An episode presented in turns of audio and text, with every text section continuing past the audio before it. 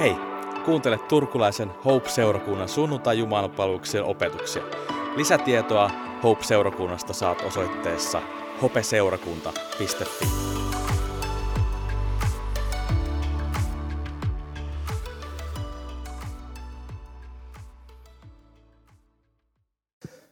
Tota, nyt mut, mut on niinku spiikattu niin, että mä puhun Lontoon konferenssista ja kyllä mä siitäkin vähän tuun puhumaan tai viittaamaan siihen, mutta pitää että tähän alkuun, ettei tule sellaista ajatusta, että onko Teemu jo unohtanut tässä Saaran puheenvuoron, tai Saran puheenvuoron jälkeen, että Teemu piti puhua tästä vai, vai mikä juttu tämä on.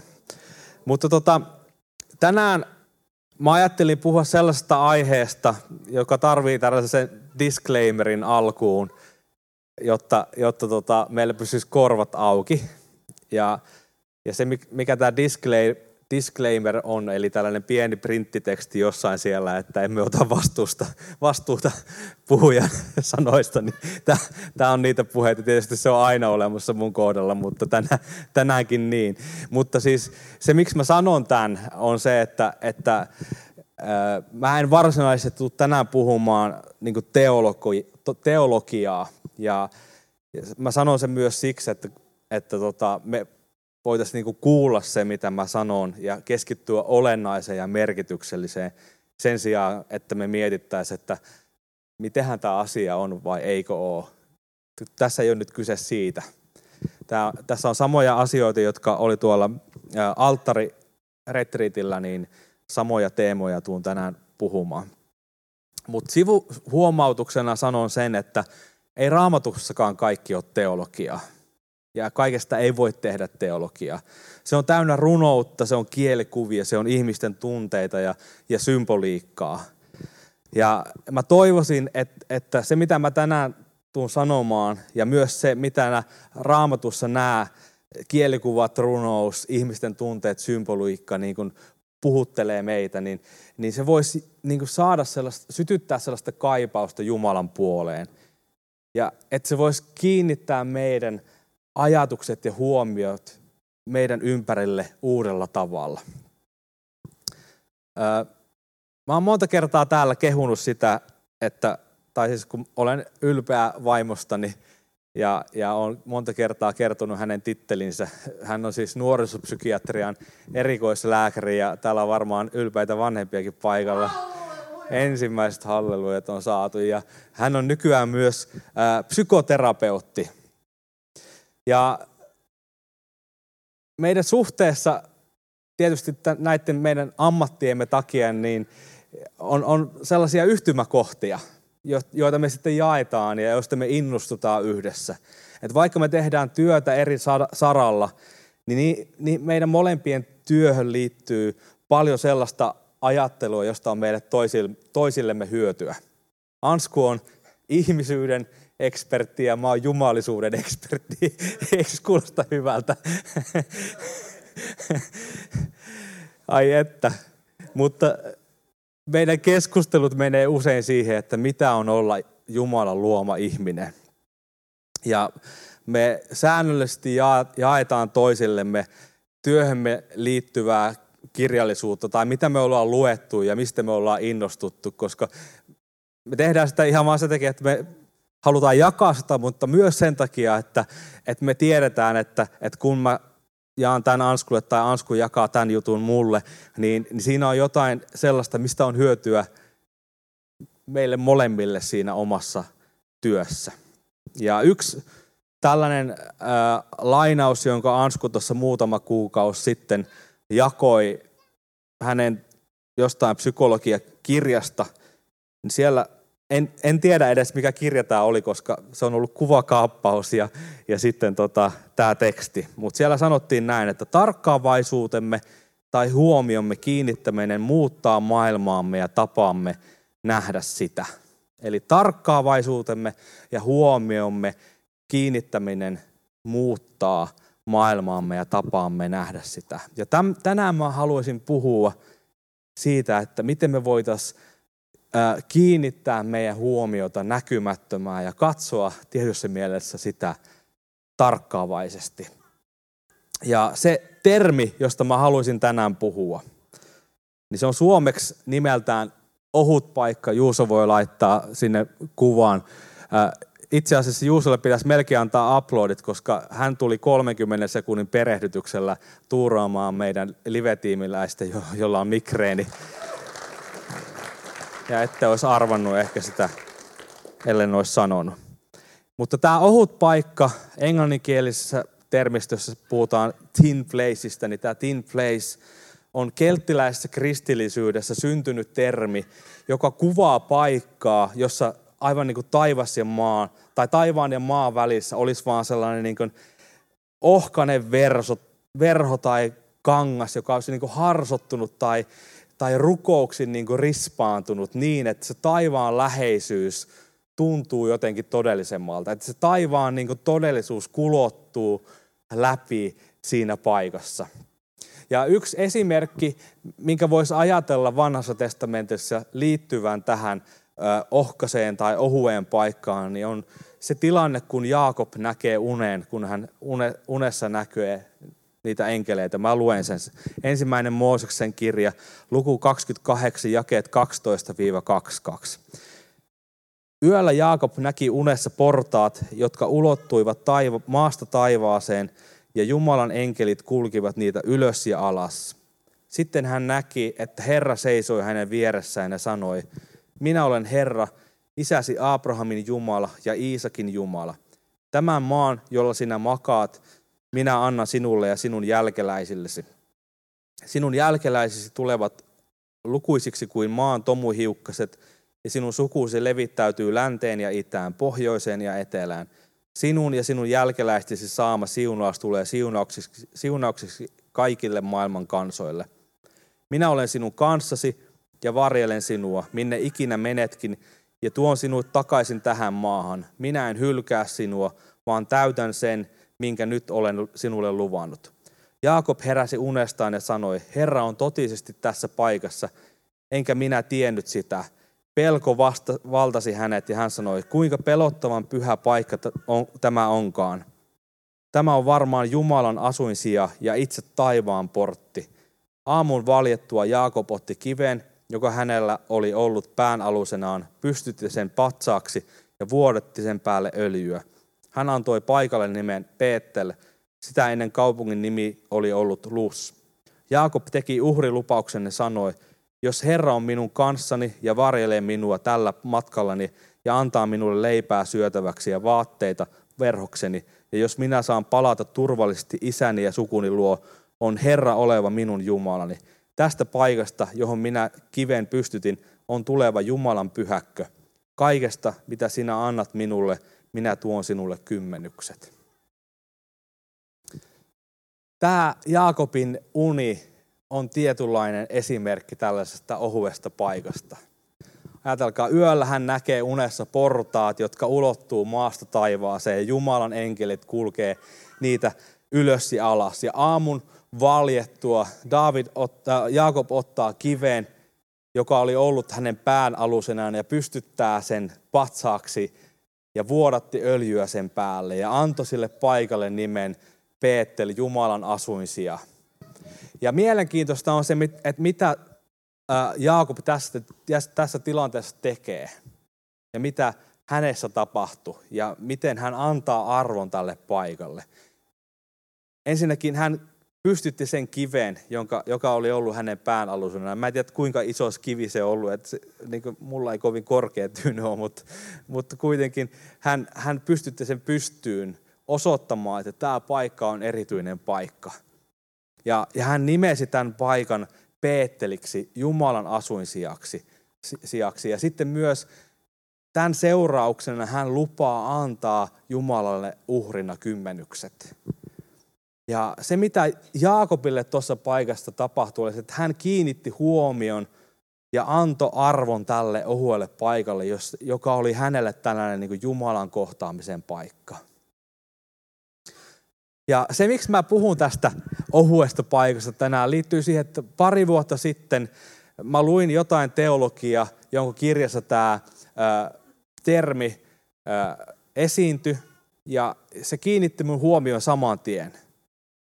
Ja kuten on joskus täällä ennenkin sanonut, että jos joku asia kiinnittää mun huomioon ja mä huomaan, että sitä alkaakin tulee monesta paikasta. Hetken päästä tämä ohut paikka Thin Place oli, mä kuulin sen lauluissa ja mä katsoin jotain saarnaa tai opetusta, niin se oli siellä ja, ja eri, erilaisissa kirjoissa se tuli esiin ja, ja jotenkin muistutti vaan itsestään. Ja kun mulle, mulle tapahtuu näin, että joku asia kiinnittää mun huomioon, niin mä alan kysellä, että, että miksi tämä asia kiinnittää mun huomioon. Ja ehkä mun pitäisi niin kuin oikeasti vähän paneutua siihen. Joten mä aloin paneutumaan tähän termiin, että mitä kaikkea se tarkoittaa ja mitä siihen liittyy ja, ja miksi, miksi se nyt puhuttelee mua.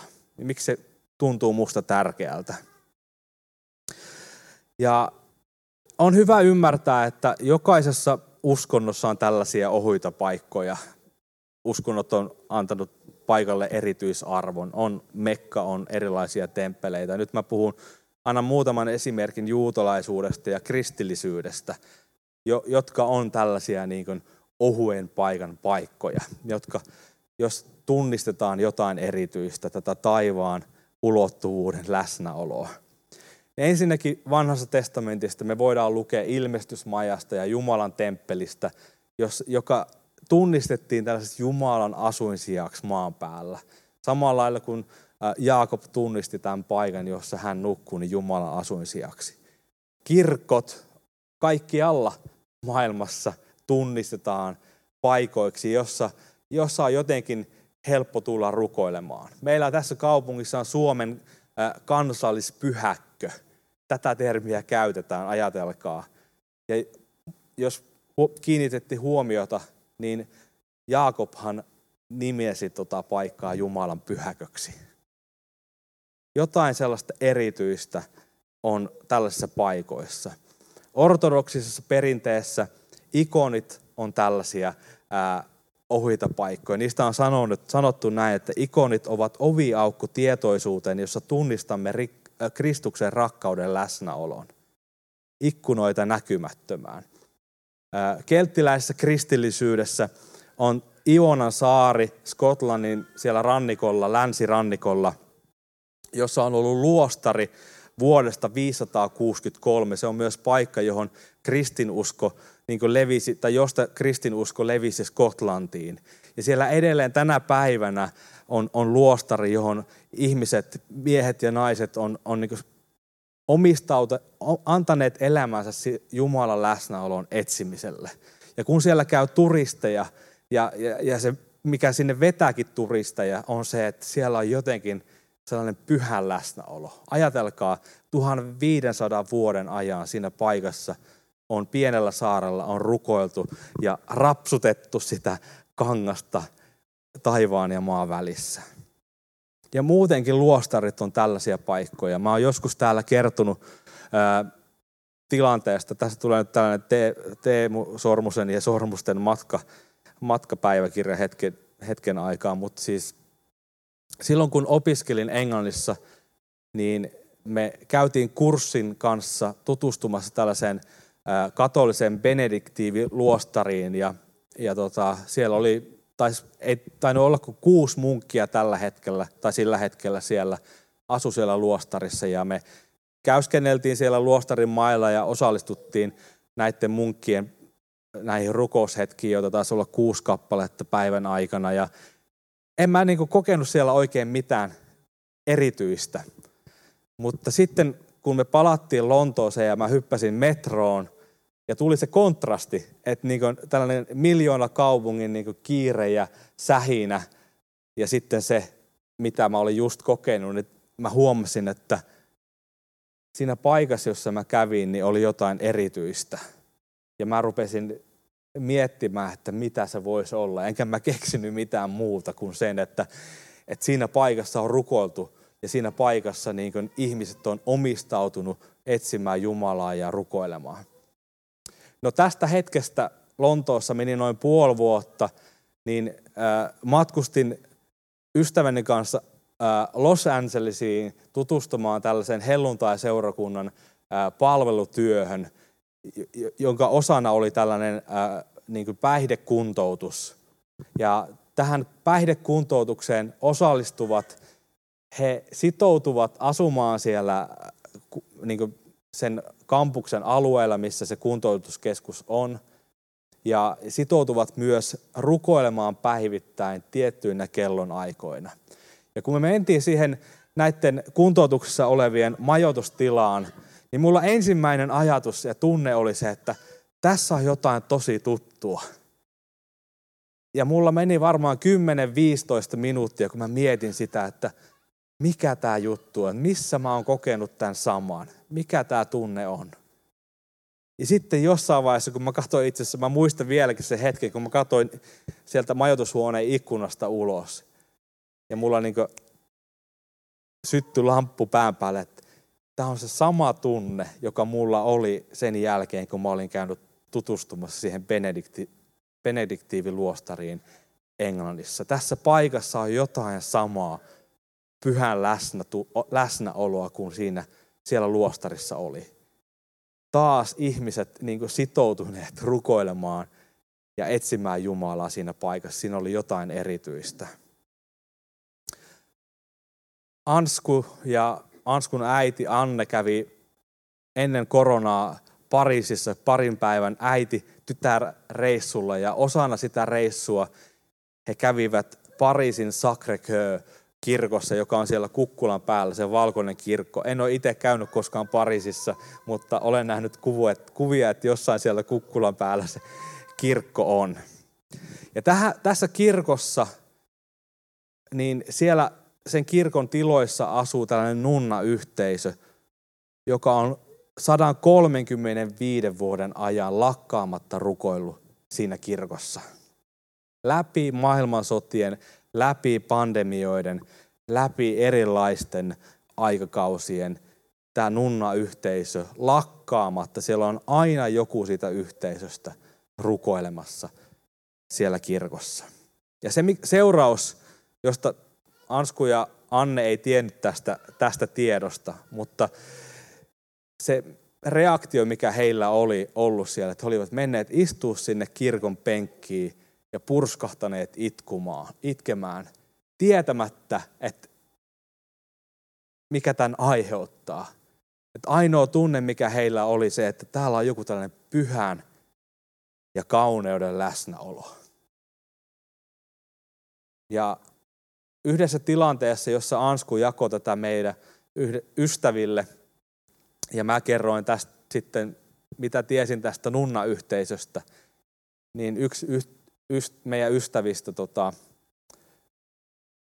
reagoi ja, ja vastasi siihen niin, että ensimmäisen kerran, kun hän kävi tuossa kirkossa, niin hän ei tiedä miksi, mutta kolmen päivän ajan hän itkeskeli. Siinä oli jotain todella pyhää ja merkittävää siinä paikassa.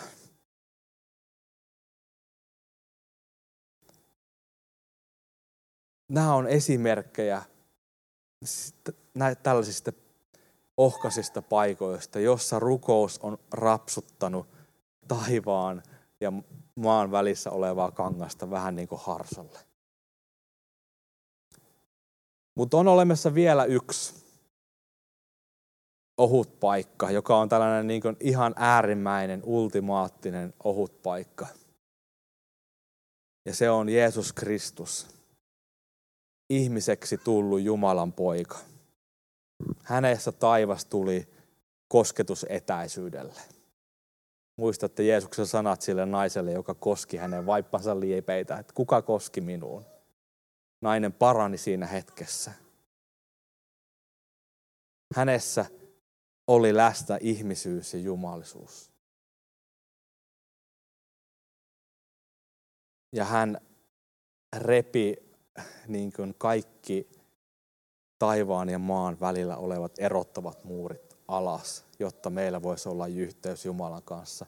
Ja jotta me voitaisiin itse asiassa hänessä astua samaan, kun Paavali kutsuu kristittyjä tai kutsuu ihmisiä Kristukseen, astumaan Kristukseen, niin sehän tarkoittaa sitä, että jos ihmiseksi tullut Jumala viestii tästä uudesta ihmisyydestä jotain, joka on tarjolla Kristuksessa, niin se on se, että että koska Kristus asuu minussa ja me asumme hänessä, niin me voidaan olla tämä tällainen ohut paikka. Koska meissä taivas ja maa myös yhdistyy silloin, kun me ollaan Kristuksessa. No, mä oon nyt esitellyt tässä muutaman ää, tällaisen ohuen paikan, antanut esimerkkejä. Ja jos, jos jotain voisi, niin kuin, jollain tavalla voisi niin sanoa, että mikä on yhteistä näille paikoille, niin se on, ne on tällaisia niin kollektiivisesti tunnistettuja paikkoja, joissa on tämä taivaan tuntu, jotka herättää meidät aistit etsimään näkymätöntä, etsimään Jumalaa. Tai ihmisiä, jonka läheisyydessä on tämä taivaan tuntu. Ja, ja koska äh, ohut paikka on kollektiivisesti tunnustettu paikka tai ihminen, paikka voi itsessään avata meidän aistit ja kiinnittää meidän tarkkaavaisuuden sellaisen, joka muuttaa meidän tapaamme katsoa maailmaa. Ja mä tahdon kertoa teille vielä kahdesta tällaisesta kollektiivisesti tunnistetusta ohuesta paikasta, jossa jotenkin se paikka jo itsessään avaa ihmisten sydämet etsimään Jumalaa ja odottamaan Jumalan liikehdintää heidän elämässään. Yksi tällainen paikka, en tiedä oletko kuullut uutisissa tai lukenut jostain kristillistä mediasta, niin helmikuussa tämän vuoden alussa Asburyssa, Kentuckissa, pienessä kristillisessä yliopistossa kesken äh, tällaisen äh, kappelitunnin tapahtui jotain, voisiko sanoa, että selittämätöntä. Siellä oli ylistetty ja rukoiltu ja, ja pappi oli pitänyt puheen ja sitten, sitten tuli viimeisen laulun aika. Ja jotain tapahtui niin, että se yksi kappelitunti, joka piti kestää se 45 tunti minuuttia 60 minuuttia, niin se jatkui kahden viikon ajan.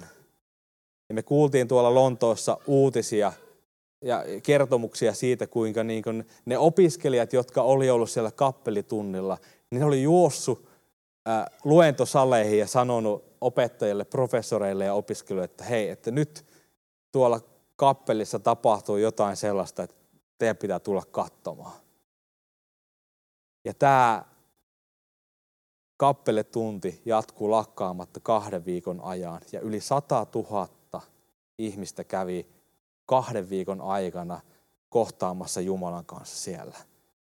Ja, ja tämä Asburyin, tämä kappeli, muistaakseni sen, sen nimi oli Hughes Chapel, niin se on ollut se on yli sata vuotta vanha kappeli. Ja sinne on vuosikymmenten aikana ihmiset kokoontunut odottamaan ja rukoilemaan Jumalan liikehdintää. Ja tämä odotus on rispannut sitä paikkaa niin, että, että se, se paikka itsessään kutsuu odottamaan. Ja tämä ei ollut ensimmäinen kerta, kun näin kävi Asburyssa. Siellä on 50-luvulta voidaan lukea samanlaisesta liikehdinnästä. 70-luvulla voidaan lukea. Me katsottiin työntekijöiden kanssa dokumentti siitä muutama kuukausi sitten, jossa, jossa nämä 70-luvun ää, jonkinlaisen uudistuksen kokeneet ihmiset niin kertovat siitä, miten heidän elämänsä muuttui totaalisesti ja se on vieläkin erilainen 50 vuotta myöhemmin. Tämä paikka oli rispaantunut, tai se harso taivaan ja maan, maan välillä oli rispaantunut rukouksissa ja Jumalan odotuksessa. Ja nyt päästään sinne Lontooseen ihan lopuksi. Me siis oltiin vii, tiimin kanssa Lontoossa tällä viikolla siellä Alfa johtajuuskonferenssissa ja Alfa on syntynyt Holy Trinity Prompton seurakunnassa 80-luvulla sen seurakunnan keskellä, joka silloin jo oli tullut tällaiseksi niin kuin uudistuksen paikaksi, jossa, jossa Jumala teki jotain erityistä. Ja paikkana, se nähtiin jo silloin paikkana, jossa monet oli uudistunut uskossa tai tullut uskoon. Ja itse asiassa Jopi voisi tässä vaiheessa tulla kertomaan ää, Lintisen Simosta, joka on jo edesmennyt, mutta, mutta toimi vapaakirkon teologisen opiston rehtorina pitkään vielä viimeisille päivilleen asti.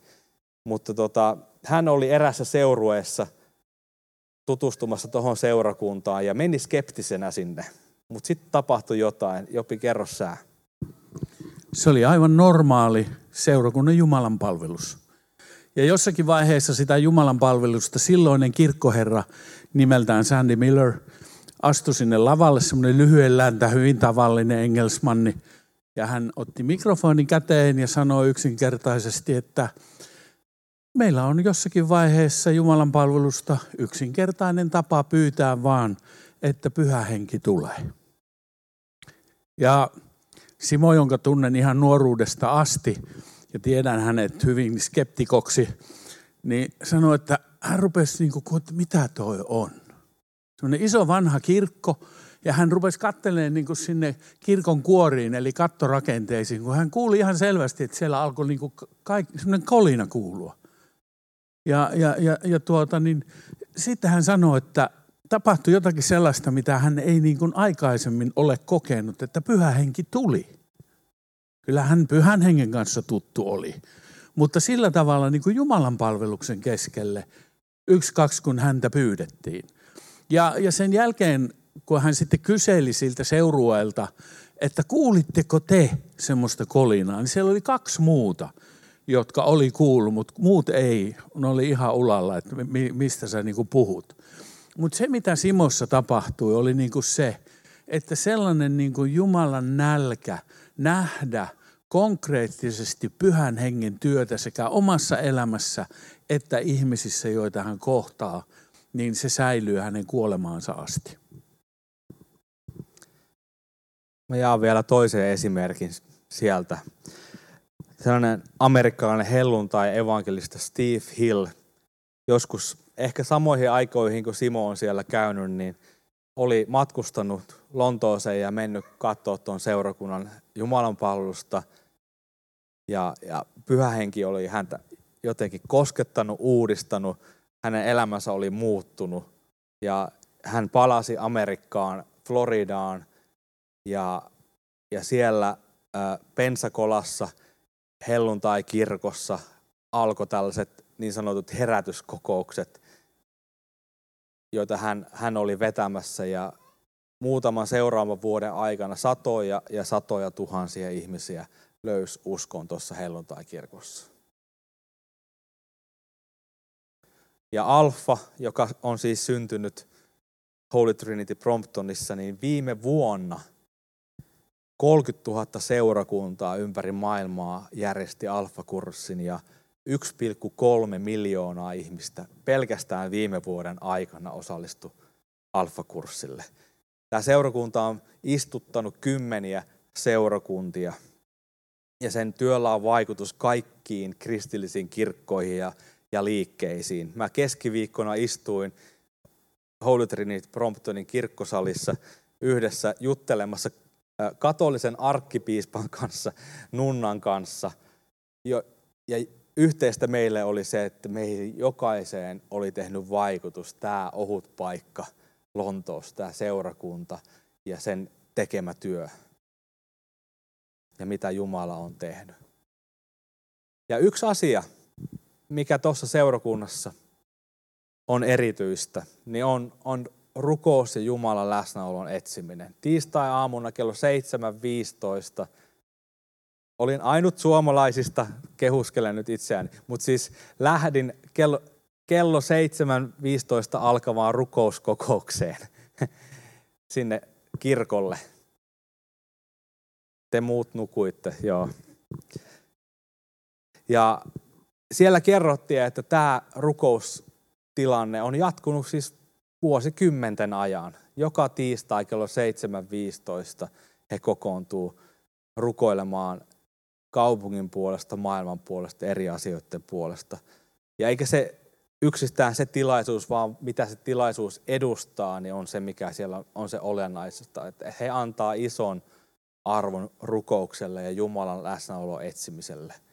On näitä aamuja, on rukoustilanteita, on ylistystä, on rukousta eri tavoin Jumalan palveluksessa. se paikka on rispaantunut ohueksi paikaksi niin, että uudestaan ja uudestaan Jumala, se todellisuus saa vaikuttaa ihmisiin, jotka on kokoontunut sinne siihen paikkaan. Mutta ajatelkaa, että jos meidät, Kristuksen omat, voitaisiin tuntea tällaisena ohuena paikkana.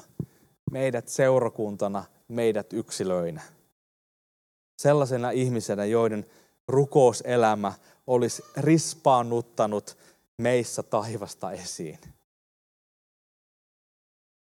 Ja se varmaan on elämän mittainen matka. Mutta tällaiseen harsuttumiseen mä haluaisin kutsua ja rohkaista jokaista meitä. Ja jos muistatte, mitä mä alussa sanoin, että mitä Jaakobille tapahtui, niin oli se, että hän antoi arvon sille paikalle, jossa hän kohtasi Jumalan. Me voidaan antaa arvo meidän yhteiselle kokoontumiselle ja, ja odotus, että Jumala kohtaa täällä meidän kanssa. Me voidaan antaa arvo meidän rukouselämälle, henkilökohtaiselle rukouselämälle. Se voi olla jopa niin kuin joku fyysinen paikka, joku tietty tuoli sun kotona, johon sä päivittäin istahdat etsimään Jumalan läsnäoloa.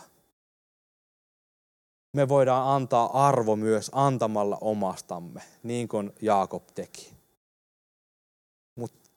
Se, mistä se lähtee, on se, että me kiinnitetään huomio tällaiseen ohueen paikkaan meidän lähellä ja annetaan arvoa ja keskitytään arvostamaan sitä paikkaa. Ja me voidaan myös synnyttää tällainen paikka. Mä en muista, kuka on näin sanonut, mutta luen sanat. Me luemme, äh, luomme ohuet paikat kaipauksellamme, odotuksellamme, nälkäisyydellämme, uskomalla ja hiljaisuudellamme. Tämä on meidän kutsu ja meille kutsu olla tekemässä tästä yhteisöstä entistä enemmän tällaista paikkaa, jossa tämä taivaan todellisuus saa kulottua läpi tähän maailmaan. Yhdessä, yhteisönä, mutta myös jokaisen meidän elämässä. Tehdään niin, että noustaan seisomaan ja, ja tota, rukoillaan. Mä itse asiassa rukoilen erään laulun sanoihin. Laulun nimi on englanniksi Thin Place, eli ohut paikka. Ja on nyt sitten tätä hetkeä varten mä oon kääntänyt sen, että me kaikki ymmärretään. Mutta ollaan hetki hiljaa ennen kuin mä rukoilen. Tuu pyhä henki.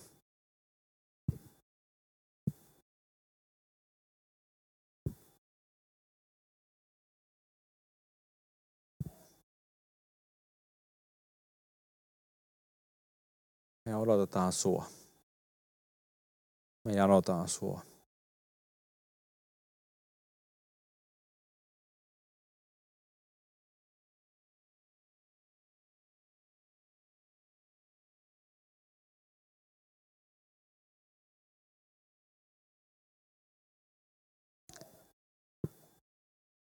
tahdomme avautua näkemään kasvosi. Joten tule ja herätä sydämemme tänään. Tee meistä ohut paikka. Ei enää erottavaa verhoa välillämme. Tämä on pyhä paikka, jossa taivas koskettaa maata, missä Jeesus kohtaa meidät ja ympäröi kirkkaudellaan. En tahdo ohittaa tätä hetkeä. En tahdo kulkea ohi sen, mitä olet tekemässä nyt. Täydellisyydessäsi valmistit tien, tuomalla minut lähelle, kun revit välillämme, välillämme olevan verhon. Tämä on ohut paikka, ei erottavaa verhoa välillämme. Tämä on pyhä paikka, jossa taivas koskettaa maata, missä Jeesus kohtaa meidät ja ympäröi kirkkaudellaan. En tahdo ohittaa tätä hetkeä. En tahdo kulkea ohi sen, mitä olet tekemässä nyt.